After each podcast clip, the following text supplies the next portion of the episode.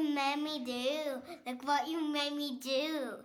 千尋智子千春のグローバルエデュケーションニューヨーク在住ダンサー千尋と台湾在住純ジャパ智子とタイ生まれスイスなどの転勤族千春の3人がさまざまなゲストを迎えて子育てのヒントをインタビューしていく番組です。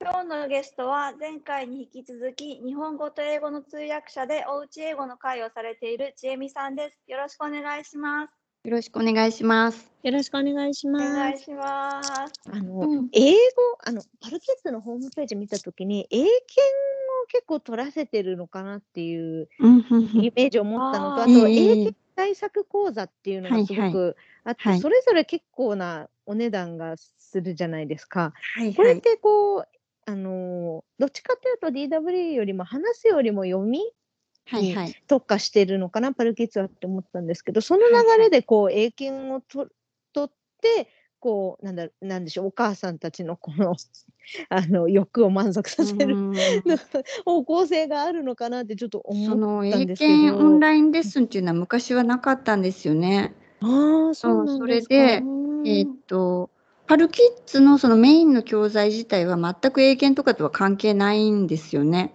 うんうんただ、その、さっきも言ったように、その教材の母体が結構教育熱心な方が使ってらっしゃることが多くて、うんこれ私の推測とか想像なんですけど、で、やっぱり英検を取らせたいと。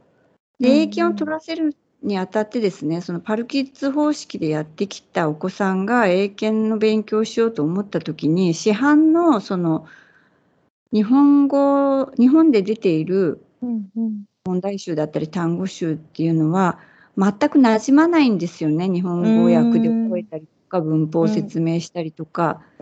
だからそういうのは嫌で、で、そういう声に応えるっていう意味が一つあったのかなと。なるほど。うんもう一つはやっぱりその、何のためにじゃあ日本で英語をやってるの？って言った時に、うんうんその、受験だったりっていうことを考えたら英検があると有利だよねっていうこととかもあるのかなと思うんですね。私もちょっとその、うん。パルキッズと英検っていうのが最初は馴染まないくって、うんすごく違和感があったんですけれど、うんうん。なんか、えーただ、英語ができると英検って難しくないんですよね。うんうんうんうん。だからうんうん。うちの子たちも準1級を受けたんですけど、ほとんど勉強しないで、うんあの両方合格して、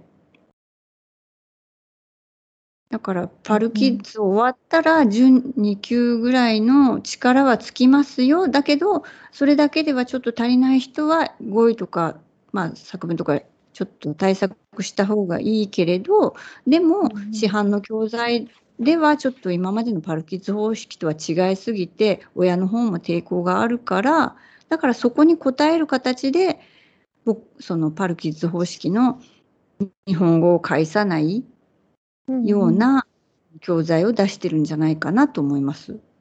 なるほど。で、これ、例えば他の、あの、はいおうち英語というか、あの、母国語方式ので英語を学んできた子たちで、ちょっとはいどうしても英検取りたいなってなはいった時に、はいこ。これを受講してみるのって結あ構じゃあお、いいすすめ。と思います。うんはい。うんうんで、そういう方多いですよ。ああ、そうなんですね。ディズニうんうんでやってきて、せっかく勉強じゃなくて、自然に覚えてきたのに、英検の勉強になって急にその、文、うん、パスタンみたいなのでやりたくないうんうんうんから、これをやるっていう方多いです。なるほど。ううんんうんうんうんうんそういう使い方良さそうだうんなと思って。うんうんうんうんあと、うん。そのディズニー、TWE だけだとさっき言ったように、あの、読みがちょっと弱いので、うん。DWE と暗唱本だけを併用される方とかもいらっしゃいます。ああ、なるほど。うん、うんうん。なるほど。うんうんうん。ありがとうございます。うんうんいや子育てお金かかりますよね。話聞いたら。本当に？ああ、そうですかかりますね。ねえ、英検講座も1個これ2万円ぐらい。ううんん。でも教材いらないんですよね。いらないといえば。あうあ、うん。これ、これプラス皆さん塾にも行ってっていう、なりますよね。受験のために。うんうんうんそれだから必要なのかなっていうのはすごく思いますね。ああ、今だったらうんあの YouTube とか、あうんと Amazon プライムだったり、な Netflix だったり、ディズニーチャンネルとかでいくらでもネイティブ向けうの、ん。その、うん番組とかあるじゃないですか。だからそういうので全然、ね。うん、全然ん大丈夫なんですけどね。全然いけるんですけどね。うんうんう。うんんでも分かんないとやっぱりこういうふうにセットアップされてると楽っちゃ楽ですよね。親としてそうですね。も楽です。楽です。うんうんうんうん。親がどうかっていうとこですよね。子供がどうっていうよりは。うん。うんうんうんうん。なんかそういう方いらっしゃいますよ。教材使わないでやってらっしゃる方。あ本当に、えこれプラス中中学受験も考えました？ちえみさんのところうちは考えてないですね。その帰ってきてから帰あの住んでるのが福岡ですし、うん。ああなるほど、うん。なんかううん。まあそんなに経済的に子供にばっかりかけるわけにもいかないし、うちは塾にもやってないんですよ。そうですよね。うん。うんああこれプラス塾ってなるともうものすごい金額になっちゃいますよね。ただねうん。あの、うち今大学生がいるんですけれど、塾、うんその塾とか予備校とかってすごい高いんですよ。そうですよね。ね。そうだから、うん英語を先にやっとくっていうのはある意味コスパはいいですよ。うんうんうん。ああ、うん高校生になってど英語が苦手だから英語の塾っていうとすごい高いから、うんうんうんだからそういう意味で先に身につけさせておくとその英語も得意でいけるから、うんうん。そういう意味でのコスパはいいと思います。うんうんうん。なるほど。英語だけで言えばですね。うんうんうんうん。英語はできちゃうんですもんね。他の教科よりも。そうですさね。うん、先取りというよりかはその母国語ネイティブと同じ段階を同じ年齢で踏めるっていうところが。うんだから、私コーチングもやっていて高校生とか大学生のあのクライアントさんもいるんですけどうんうん。やっぱ英語にすごい時間かかるので、うんうんううん。んうん、だけどあ時間かけてもらわないとやっぱりあのうん伸びないので、うんうんうん。でもそうやって時間かけてもうちの子たちとかおうち英語やっていた子の足元にも及ばないわけじゃないですか。うんうんうん。そうですね。うん。だから本当にそこはあのかわいそうだなっていうかかわいそうっていうか、まあそこで努力する経験もねいいんですけれど、ううん。うん。んなんかあの英語と関係なくてあのその子育ての先輩として聞きたいんですけどそのどこにどの部分のお金をかけるべきかっていうのを毎回悩むんですよね。こはい今はいはい。ここにお金をかけたら今度ここにお金かけられなくなるとか、はいはい、うんそのチョイス的にどういう順番、うちは、うん。えっとうちのケースだけなので大したことないんですけどあの、うちは英語はおうち英語でうん。それ以外はあのお金はかけてないですね。だから英会話学校いや何ですか？レッスンに行ったりとかオンラインレッスンもほとんどやってないし。ただまあうん。本をたくさん買ったのでえ絵本を。本題はかかったかなって。で日本語と英語と両方。日本語は図書館で借りてこれるんですけどあーまあそれでも買ってはいたかな。うん。うん英語はやっぱりうん私自身も多読をやってましたしだから本題ぐらいかな。読解力は、読解力は英語の本で培ったイメージですか、お子さんたち。いやそんなこともないです。やっぱり日本語ですよね。うん。で、えーすごい。とうんあとはその保育園とか幼稚園はえーっとすごくあの外遊びをしてくれるところに入れたんですよね。うんでそこはちょっと高かったです、普通の園よりは。うんうんうんうん。で体力も絶対必要だからっていうことで。体力とかそうですね。やっぱり外遊びで得られるものは大きいのかなと思って。で習い事はその公文とかは全然行ったことはないんですけどうんうん。ピアノはずっとやってました。うん。うん。でもうちもそんなに裕福でもないのであのうん家でできることは家で。ですね。で英語に関しては私がこういろいろ工夫ができたので、うんまあ DWE はその譲っていただいてあとパルキッズも当時は安かったですし今すごい値上がりしましたよね。うんうんなんかお話聞いたら理系理系よりも文系の方にあ強いのかな強い習いちはそうですね事を選んでらっしゃるうん。えっとそれはそのうん。それはあの多分子どもの性質だと思います。うん。同じようにやってこられた、まあ、うちと同じぐらいの方でもお子さん。がもうぜ、全然理系でっていうおお子さんがいて、やっぱりその理系の方で今でも行かれてて、でもうんおうち英語やってきたから英語もできると。うんうん英語ができるからちょっといい学校に行けると。うんうんうんうん。感じで。うん。で理系なんか本当英語ができないとしょうがないですもんね。英語で論文書かないと。うんそうですねその理途中でその理理系に算数に関してそのなんで劣劣等感みたいなのを感じたことはないですか？お子さんたちは。小学校の時は小学校の算数ってそんなに難しくないですよね。うんうんそうですね。うんで中学今はねもうあのうん下の子も高校生なんで高校の数学は難しがってますね。うんうんあーあーなるほど。うん、それでも、おでも、おあの、まあでも、どう、どどうなんですか？私わかんないです。日本の高校、どその、文系って決めちゃえば、その算数できなくてもいいものなんですか？どうどういう感じなんですか？あ今って。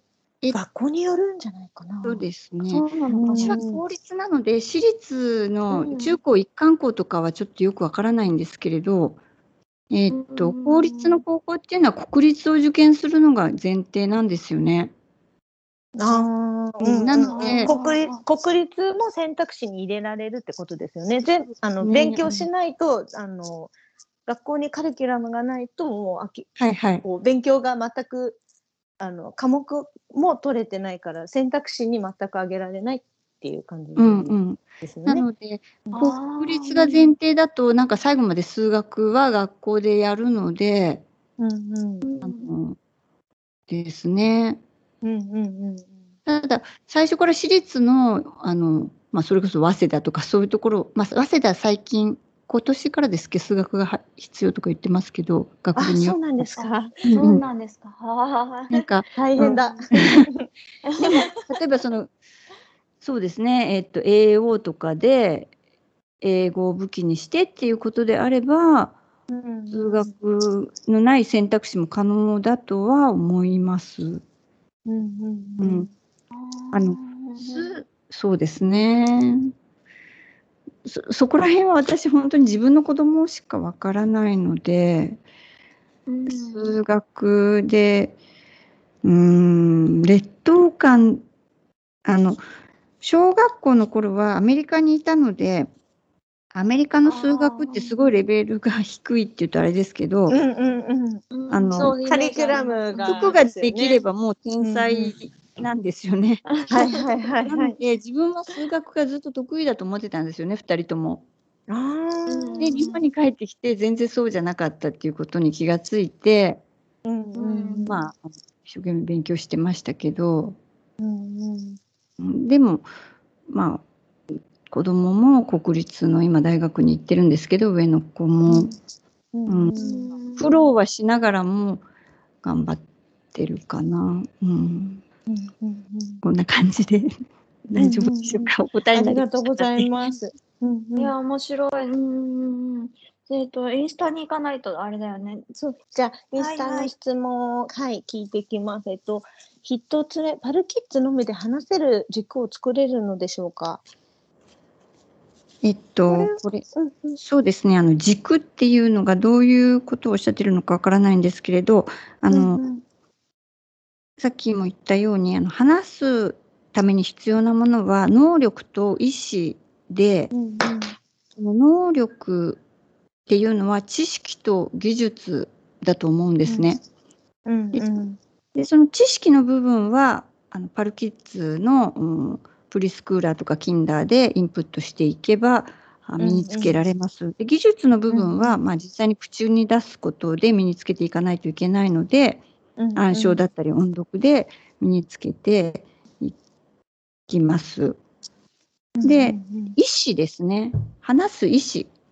うんこれはちょっとその子によりますので、うんうんパルキッズだけで身につけられるかどうか分かりませんけれど意思が出てきた時に能力がないとうんうん。意意思だけあっても話せないので話したいと思っても話せないので、うんうんうん。能力を育んでいくっていうことが大事かなと私は思っています。で実際にそのうちの子たちは、まあ、おうち英語で、えーそんなにこう会話の機会とかもなかったし話したいとかっていう意思もなかったんですけれどアメリカに行って話す必要が出てきたら、あの話せるようになってました。うんうんうんうんこんな感じで大丈夫でしょうか？あ、はい、大丈夫です。はいありがとうございます。じゃあ次、えっと、パルキッズメインでやっているのか、DW など他の教材をのサブでパルキッズをやっているのか、どちらかですか？というのですが、こちらはメインっていうとパルキッズになるでいいですかね？えっとですね、うーんとパルキッズがメインっていう感じでもなかったんですよ。うちはあのうんうん。どう言ったらいいのかな。メインは英語のコンテンツを楽しむことだったと思うんですね。あーなるほど小さい頃は特に、うんうんあのうんうん幼稚園ぐらいまでは。でそれができるようになるために教材を使って基礎を作った。うんうんうん。最初は DWE を使ってパルキッズに移ったんですけれど、まあ、ボリューム的に長く使ったのがパルキッズだった。うんうんうんで小学校に入ってからはパルキッズで勉強チックにやりましたっていう感じですかね。うんうんなるほど。うんうん。ありがとうございます。はい。じゃあ3番、えっと、DW との比較はもちろんのこと、挫折した人の話も聞きたいっていうことなんですがなんかパルキッズでこういう方でちょっと悩まれたり、あの、困っちゃってるか、あのはいはいこういう、こういう使い方だと良くないんじゃないかはいみたいなのとかってありますか？えっと一番こう多いお悩みがですねはい。反応がなくて分かってないような気がするから意味がっあていう感じ。ーうんうんうん。でこれはあの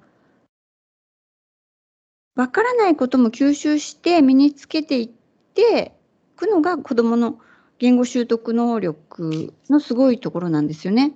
うんうんうん。日本語も全部が分かって聞いてるわけじゃなくてうん分かんないこといっぱい聞いてそれで覚えていってるんですよね身につけていってるんですよね。だからうん分かってなかったで反応がなくってもとにかく与え続けていくっていうことが分からないと挫折しちゃいますよね。反応がなかったり、うん。これ分かる？って聞いたら分からないって言われたりすると、うん。こんなの意味ないじゃんってなって、うん。やめちゃったらそこで終わりなんですよねおうち英語って。うん。うん。ですかね。あとは、えっとオンラインレッスンができてからのお悩みで、うん。まあ、オンラインレッスンを嫌がるというものがありましてでこれは確かにその楽しい作りになってないし子どもが喜ぶような作りになっていないのでそういう声は多いですね。でもまあオンラインレッスンっていうのはその一生懸命やるようなものではなくってインプットの一種うんなので、そんなに、えーそこがネックになってメインはかけ流しなのでかけ流しができなくなってしまったらもったいないなと思います。で、そういうやり方ってこうコツがあってそれが分かるとあの続けられるのでそれで挫折する人をこう少なくしたいなっていう気持ちもあって今そのコミュニティを始めたっていうのもあるんですよね。うんうんうんうんなるほど。うんうんうんごめんね、ありがとうとも。今どの辺？いね。今三が終わりまし今た。三。うん。じゃあ四？聞く？うんうん。はい。かけ流し90分オンラインレッスン5から10分だと物足りない気もするのですが、実際どうなのでしょうか？だそうです。えっと、物足りないっていうのは、えーなんか別のご質問で4歳半で間に合いますかっていうのがあったと思うんですけど、うんうんうんはいはい。あのーこれもそうなんですけど、え何を求めてるか、英語ができるってどういうことかっていうことの定義がはっきりしてないんだと思うんですね。うんうんうん。でえっと、かけ流しとそのオンラインレッスンで、英語を聞き取れる耳を作ったり、英語を英語のままで理解できるようなその英語回路みたいなものを作るには十分なんですけれど、うんうん大きくなってからその英語力の差ってどういう、あっていうか、英語ネイティブでも英語が得意な人と、うん得意？日本語でもそうですよね。きちんとした、しっかりした英語日本語が喋れる人と、なんか子供みたいな日本、まあ子供なんか日本語は子供の日本語ですよね。で、その差のは何かっていうと、そのデータベースの大きさと運用能力だと思うんですよ。うんうんで、データベースを増やしていくには、やっぱりそのインプットを増やす必要があるので、うんどこまでのデータベースを作りたいかによって、90分で足りるのか足りないのかっていうのがあるし、あとその運用能力っていうのは、えーっと、言語情報の処理能力、まあ、いわゆる理解力みたいなものだと思うんですね。うんで、これは、あの、かけ流しとか、オンラインレッスンとかで身につけるものではなくって、うん学校の勉強だったり、親子の会話だったり、そういうもので身につけていくものなので、別に英語でやらなきゃいけないことでもないので、うんなので、そういう英語の耳を作って、英語回路を作るっていうことで言えば、十分です。うんうんだけど、それ以上のものを求めているのであれば、語彙を増やしたいんだったら語彙のインプットを増やさないといけないし、っていうことですかね。うんうんうんううんんなるほど。その語彙のインプットを増やすのにもうちょっと自分で本を買ってきて読ま、うん、聞かせをするっていうのがコツですか？そういうのもいいと思います。はい。とか、いろんなものを見せるとかですね。うんうんなるほどなるほど。DWA もこんな感じ？同じ感じ、うん、一緒だね。教材だけだと、うん、教材だけだとやっぱりかけ流しの量を増やしてもやっぱり語彙は足りないので、やっぱり多読し,、うんあのしたり他のものを着せたあの聞かせたり見せたりっていうのはしていくから、うん、一緒だと思う。うんうん。ああなるほどなるほど。じゃあ次？うんうん。はい、えっ、と、5番、視覚で覚えて耳からは周波数だけなのでしょうか？音からも記憶していくのでしょうか？えっと、これもちょっと私、ご質問の意味が、えっと、よくわからなかったんですけれど、えっと、うん言葉を覚えるのに視覚情報って基本不要なんですよね。だから、へ目の見えない人でも言葉って喋れますよね。ああ、なるほど。だけど耳の聞こえない人は言語の習得にあのうん障害が出るんですよ。うんうんうんうん。だから、その視覚で覚えて耳からは周波数だけっていうのがちょっと、うんえーっとよくわからなかったんですけれどどうん逆、逆っていう感じですね。耳で覚えて、そうですね。視覚はそうんの意味を理解するうサポートをしてくれるだけで言語を処理する回路の構築は聞かせることでやるんですよ。で逆に私みたいにその音を伴わないで教科書とかだけで勉強してくるとうん早稲田の入試は突破できても外国人とは喋れないんですね。うんうんうんあこれがよくわかります今までにねみんな言ってたう感じ、ん、日本の英語教育っていう。うんことですね。ううんんうんうん。ただその読み書きも、あの、母国語が喋れない人はいないんですけれど、読み書きできない人ってたくさんいますよね。読み書きは自然にはできるようにならないんですね。うんうんだからそこはどこかの時点でやっていく必要があって、うんそれを絵本の暗唱みたいなものでまずその文字に親しんでおいてどこかの時点でまあ日本語でもそうですけれど、えー幼稚園の時までに例えば紙芝居を聞いてお話を耳から楽しめるようになっておいてで小学校に入ったらひらがなを習って読めるようにしていきますよね。うんうんうんそういうことをしていく必要はあります。英語も。あでも今、千恵美さんはあれですよね、バイリンガルですよね、その通訳もできてっていう。えっと大人になってからでもだからある程度のバイリンガルにはなれるんですよね。うんうんうんうんだからその方法が一番コスパいいような気もしてきたんですけど、それはそれはすごく時間がかかります。あ大人になってから全ての時間を英語に捧げられるんだったらそれでいいと思うんですけど、さっきの受験勉強の話も、うちの子たちは英語をやらなくていいので、その分はあのやろうと思えば他の勉強に当てられるんですよね。うんうんうんこれで英語までやらなきゃいけなかったら、とってもこんなとこ受けられなかったっていうようなところはありますよ実ね。際見てて、うん実際見てて、他のことの勉強にあの割り当てられてると思います？うちはたまたまその子供が文系の子だったんですよね。だから、えーとうん文系に進んだんですけれど、一緒に英語育児をしていた中でですね、あのすごくいい、うんそれこそ東大の医学部とかにあの進んでいかれたお子さんはたくさんいてですね、でそういう方は英語を勉強しなくて済んだのはやっぱり楽だったって言われますね。うん。な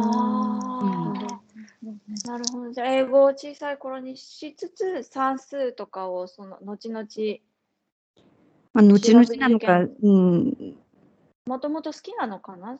そうそうですね算。うん。ああ。じゃあ、理系の子ほど、おうち英語おすすめですか？は見てた、見てる感じ。えっと、今、英語をやられるご家庭って、うんうん。あのー英語が好きだから続いているご家庭が多いと思うんですね。お子さんが英語が好きだから。うん。そうするとやっぱり英語が好きな子っていうのは現その文系の子が多いのかもしれないですね。それわかんないですけど今ちょっと思ったのがですね。。ね。なんか文系の子ってやっぱ大人になっても英語好きになるから自分でやるイメージはあって、うん、でだからまあ小さいうちにやらなくても自分でそのうちやるかなっていうのもちょこっと片隅には感じたりはしてるんですよね。うんだからすごい難しくてお金のかけ方が また戻っちゃうんですけど、うん。あとその英語が好きになってくれるかどうかはわからないしああなるほど。好きになった時にそのややろうと思った時にあのかなり苦労はしますね。それはもう苦労してる人私いっぱい見てきてるので、やっぱそうなんですか。うん。うん、それはねあのうん聞こえる人からするとどうしてこれが聞こえないんだろうっていうところが聞こえないんですよね。ああ、わかる。そこが聞こえるようになるためにすごく苦労するので、うん。そこが聞こえるだけでもものすごいアドバンテージではありますから、だから私も思うんですけれど、小さいうちにその英検2級とか取るのもすごく素晴らしいことなんですけれど、うんうんうんでもそんうん2級、英検2級なんか別に高校に入ってから取ったっていいんですよね。うんうんああ、そうなんですか。うん。何かの必要があって小学校のうちにと取るっていうんだったらまだいいですけど必要もないくて取るようなお子さんっていうのはやっぱり英語が好きなんだと思うんですね英語の勉強も含めて。うんうんううんん。そうですよね。だけどうん私の知り合いの方でですねあの小学校だか中1だったかで英検1級を取ったおうち英語のお子さんがいたんですけど、そこはやっぱりあの理系でしたよ東大の医学部に行かれましたう。ん。うんまあ元が元がなんかでできるんですよねきっと。まあそうそう そう遺伝子そ的に何でもできちゃそうね。う、うんんうんうんうん。あそっか。次？うん、あ、でも次、さっきの質問に混ぜ込んでくださってた？かな？あの、なんだっけ4歳、次4歳半、今からでも間に合いますかっていう。あそうそうですね。うんうん、基本何歳からでも間に合うんですよ。なんか大人になってからでも間に合うし、うんうんうんうん。ただ、えーっと、まあ耳ですよね。あとは年齢に合ったやり方っていうのがあるので、赤ちゃんのうん時からその中学英語の先取りやったってしょうがないように、うんうん。うん、年齢に合ったやり方っていうのがあって、で、うん。えーまあ、本当の意味でのネイティブの耳を作るには3歳ぐらいっていうふうに言われてるみたいですけれど、うんうんうんうん。でも、まあ、私も自分の経験からそこまでネイティブ耳じゃなくても普通にその英語でなんか仕事したりとかする分には支障はないので、でえっとごご質問の方はなんか2歳からやってたけど途中でやめちゃってまた4歳半今からでも間に合いますかっていうご質問でしたっけ、はい。2歳で例えばちょっとやってそれでやめて、えーっていうことであれば2歳の時に聞いてるわけですから少し残ってる可能性もあるなと思ったんですけど、でも4歳半全然間に合いますよね。うん。そうですよね。なんか大人になってからでもペラペラになってる留学高校生で留学してペラペラになってきてる子もいっぱいいますし。うん。小さいうちだとまあもうかけとけば勝手に習得するから子供の苦労がないってだけで、うん。うん苦労がなくてうん身につけたからいいかどうかもわからないですよね。うんうん。そうですね。今って大学受験って英検よりも TOEFLにの方向に行ってますか？えっと、と。うちの子が受けた時はあのちょうど教育改革の1年目で民間試験を入れるの入れないのって言って大騒ぎになって結局入れなかったんですけれど、でその時にあのは、えー英検の準1級で共通テストの英語は満点換算っていうところ結構ありました。ああ、なるほど。でうん TOEFL とか IELTS とかでもあのそういうのはありました。うんうんで、うん TOEIC だけはちょっと選べる？そうです英検ね。が選べる。うん、で一番受けやすいのがやっぱり英検なんですよね。うんだけどうんじゃあ大学に入って今すごく留学するお子さんが多くって、まあ、今ちょっとコロナで、うん行ってないですけど、で留学するとなると英検じゃしょうがないので、うんうんうん。やっぱり TOEFL かヨーロッパの方だったら IELTS が必要になるので大学に入ってから、あの IELTS の勉強をしたり TOEFL の勉強をしたりっていうお子さんはすごく多いです。学生さん、うんうんうん。学生さん。あだから小さいうちからもうトフルとか IELTS でやっとくっていうのもいいと思うんですけど、 TOEFL はともかくうん IEL- IELTS は内容がちょっと大人難しいですよね。向けなので、うん子供がやるにはあんまり馴染まないかなっていう感じ。うんとにかく、おうち英語で英語ができるようになってれば、 TOEFL も IELTS も全然苦労はないんですよね。うちの子うんうんうんも大学に入ってすぐ TOEFL を受けさせられて、全然勉強しないで受けたんですよね。で、うんうん10問ぐらい残して全部解けなかったって言ったんですけどあんなに問題数があるとは思わなかったとか言って。一回も問題見なかったのかななんて思ったんですけどだけど うん。あの600何点とかで結構その大学の中では1位とかで。うんうん。すごいすごい。いやだからうん。英語がで外国人のためのテストなのでそんなに難しくないんですよね。ああ、なるほど。うんあのうん。私も大学院行ったんですけどアメリカの。うんうんううん。んだどなたか大学院行かれたんでしたっけ？あ、行ってないです。行ってないです。あ TOEFL なんかもう本当勉強しなくてもそんなに難しくなくて英語ができるようになっていれば IELTS もそうなんですけど、だけど、うんその GRE っていうのを私の時は受けなくちゃいけなくて今どうなってるか知らないんですけど、うん。GRE ですよね。ボキャブラリーとかは、結局ネイティブの大学生が受ける英語の試験なんですっごい難しくてですね。うんうんうんへえ。うんだから TOEFL IELTS に関してはおうち英語をしっかりしていて読めるようにしておけばそんなに心配はいらないと思います。うんうーんこの英検を幼少期にやるっていうのもおすすめなんですか？なんか皆さん結構受けてるイメージがあるんですけど。私はね、おすすめしてないんですよ。ああ、そうなんですか。もうえー受ける意味がわからないと思っていて、まず英検は どうしても文字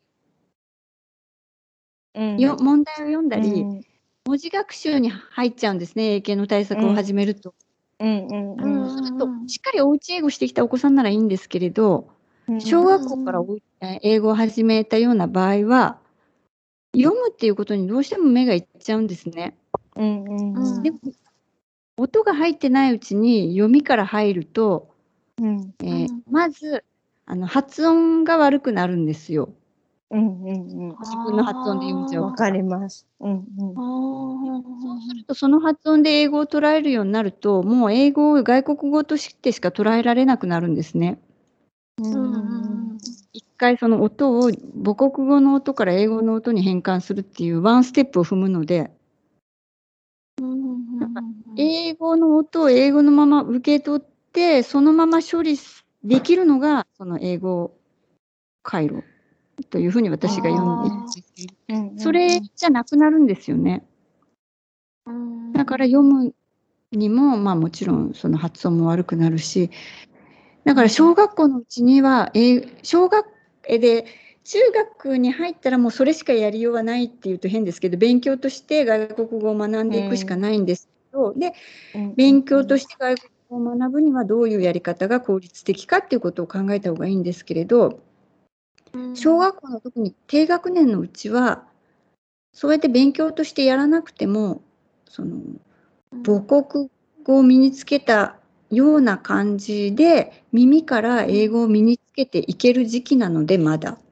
うんうんなので英検から入るのはすごくもったいないと私は思っていて、うんうんうん英検を受けたいっていうお母さんになんでですかって必要あるんですか？ないんだったら急ぐことないじゃないですかっていうお話はします。うんうんただ今英検をみんな受けるんですよ小学生。そうするとそうなんですか受けたいって言い出すんです。子供が。なんかクラクラスで受ける人みたいなの学校から聞かれるとか聞いたことあるんですけど。そうすると子供が受けたいってなったら対策が必要ななので、その時はそのお子さんに応じてこういうことしましょうああいうことしましょうっていうことは言うんですけれど親が受けさせたいそろそろ何級いけるか見たいし受けさせたいっていうことであればうんうん受けさせない方がいいと思います。だったらトッフルとかのがまだいいかなっていう感じでですか？あその同じ？受ける受ける必要あるのかなっていう。でもどうしても受け、うんお子さんが受けたいとか受けさせてみたいとかっていうことであればなんかジュニアトフルとかありますよね。あありますね。うんあります。ううんんそういうのの方がいいかもしれないですけど、ううんんまあでもそこまでやる必要もないかなっていう感じですね。そうですね。あまり意味うがん言い出せないですね。値段も高いですしね、受験料。ねえ、もうなんかぜすべてにお金がうん お金が必要になってくる。うんうん えーありがとうございました。すごい楽ありしかったがとうございまです。した。本当です。うんなんか、なんか、いやいやいや、最後にあのこれからを生きる子どもたちに一言いただけたら嬉しいです。えあ、そっか、そういうことは考えてなかったな。うんなんかその通訳し通訳者の周りを見てとか、なんだろう、今まで子育てをしてきて、あの大学生になるまで、そのなんか、こういうことして、これが良かったよとか、まあ、あの、まあ、結局、極論、まあ、子育てってこういうものだよみたいなのとかも、もし分かったら、そうですね。んなんだろう。すいません、何も考えてなかったので。いえ子供子。供にですすか？子供に？どっちがいいですかね？どっちの方が言いやすいですお母さんにかな？お母さんにアドバイスの先輩だから、お母さんにアドバイスとかの方がいいのかな、すごく技術が進歩して、世界の人と触れ合う機会は私が子子供だった頃とかとはもう比べ物にならないぐらいになったと思うんですね。うん。であのこれからどんどんあのまあ通訳の世界でもそうですけど自動翻訳とか AI 通訳とかが出てくるとうんうんあの本当に英語ができてもできなくてもあんまり関係ないような感じにな時代になるかもしれないと思うんですね。でそうすると今一生懸命英語を頑張ることよりももっと他にやることもあると思うんですね。だから加熱するその小学生の英語教育とか幼児英語は将来無駄になるかもしれないということはうんうん私は思うことがあってだけどだけどやっぱり自分で喋れるとすごく世界は広がるんですよね。英語が喋れる世界とせ英語が喋れる人生と喋れない人生は全然違います。ね入ってくる情報量もね、うん倍ぐらい、そうそう倍以上。うんあとその外に出ていく時のその気持ちも違いますね。おどおどしなくて済むし、うん英語が喋れればギリギリのところでなんとかなるだろうっていう気持ちで外に出ていけるし、うん。もちろんいろんな分かんないこととかあるから怖いですけれど、そこで言葉も通じないんじゃもう本当に出ていけないじゃないですか。うん。うん。だから英語がうんできるっていうことはすごい素晴らしいことだと思うし、うんあの、すいません、まとめてなかったんですけど、えーっと、うん。私が小さい頃にそのおうち英語をやっていた時にちょっと先輩のママさんから言われたんですけれど、えー自分はその英語を身につけさせることはししつけの一つだと思ってるって言われたんですね。これからの行儀と同じような。そうですそうです。はいうん、うん。だからそう私もなんとなくそんな気持ちで英語を与えてきてうん。でしつけの一つですからあのうん例えばお辞儀の仕方がすごく上手で極めさせようとかっていうことはないじゃないですか。うんうんうん。うんもうしつけ程度の気持ちで身につければいいのかな、だからそこにそんなに一生懸命になる必要はなくって。で本当に外に出ていこうと思ったら英語が喋れるかっていうことよりも本人なんですよね本人。何ができるかとか。そうですよね。うんうんうん。本当にそう思います。うん。聞いてもらえるような内容が自分の中にあるかっていうことなのでだから英語にあまり頑張りすぎないでだけど子どものうちならほんのちょっと環境を整えてあげるだけで将来その子が苦労せずに済むような力をうん貯めといてあげられるので、まあ、そんなぐらいの気楽な気持ちでやってほしいなと思います。うん子どもたちには英語ができるからって言ってそれを生かさなきゃいけないってことはないと思います私。うんうんうんでうんなんかこう英語ができると留学しなきゃとかそういうこともないし、うん英語ができるから国際関係の仕事をしなきゃっていうこともないしうんあの別に海外旅行で楽しむだけでもいいと思うんですねうん。だからできることよりもできるからって言ってそこに行かなくてもいいかなっていうことかな。うんなんかすいません準備してなかったんであんまり。ええおうち英語に挫折したママさんたちの気持ちもの聞きたいですみたいな話もよく来るので、はいその言葉は結構いいんじゃないかなって私も思いますね。そこまでがんまあ挫折しても全然いいしっていうなんかもう無無理無理せずってことですよね。うん、あうの、んすごくおうち英語に挫折されたっていうのはうん子供がペラペラ喋れるようにならなかったっていうことだと思うんですね多分。多分ねそうなのかなとは思います。うん。でもやったことは残ってるんですよ。うん。それはあの親には見えないかもしれないんですけれど例えば私がうん。コーチングで指導してるおあの生徒さんであうん。のすごくやっぱり耳がいい方とかいらっしゃってでそういう方は小さい頃になんか英語習ってたみたいです。僕全然覚えてないんですけどって言われたりとか、うんうんうん。だから挫折ってないと思うんですよね。うん、私もそう、なんか向き不向きって絶対あるんだろうなって思います。英語に関しても。お音楽に似た感じなのかなってちょっと私、持論で思ってて、なんかまあ音楽も向き不向きあるから英語も向き不向きがあっていいんじゃないかなっていううのはん、思うんですよね。だから上手に歌える？そのうん、得なくても歌えると思うんですよね。音痴でも。うんうんうんうん。うん。そうそうそうそうそうう。そう。ん。うん、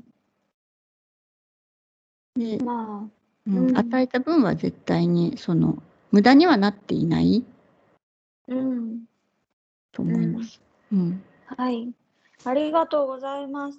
ちえみさん、あの、おうち英語の会、宣伝し、あししますか？そうです最後にねあの、うんおうち英語の会っていうのを私やってまして、えーっとそれは、あのインタビューの中でも少しお話しさせていただいたんですけれどあの特に、えーなんかみんなで、楽しく英語を歌ったりとか語りかけをしたりとかそういうことは全然やっていなくてですねただこんなおうち英語をしてますっていうことを報告し合ったりあの、まあ、家庭で細々やってるだけだとちょっとこう挫折しそうになるのであの、みんなで励まし合ってかけ流しを続けたりあと悩み事があれば相談していただいたり、えーそれだけの会です。でもこれがあるからあの一人でも続けられるって言っていただけるう保護者の方も多いので、まあお家で一人細々孤独にやってらっしゃる方で気になる方はぜひあのどなたでもご参加いただけますので教材使っている方でも使ってない方でも、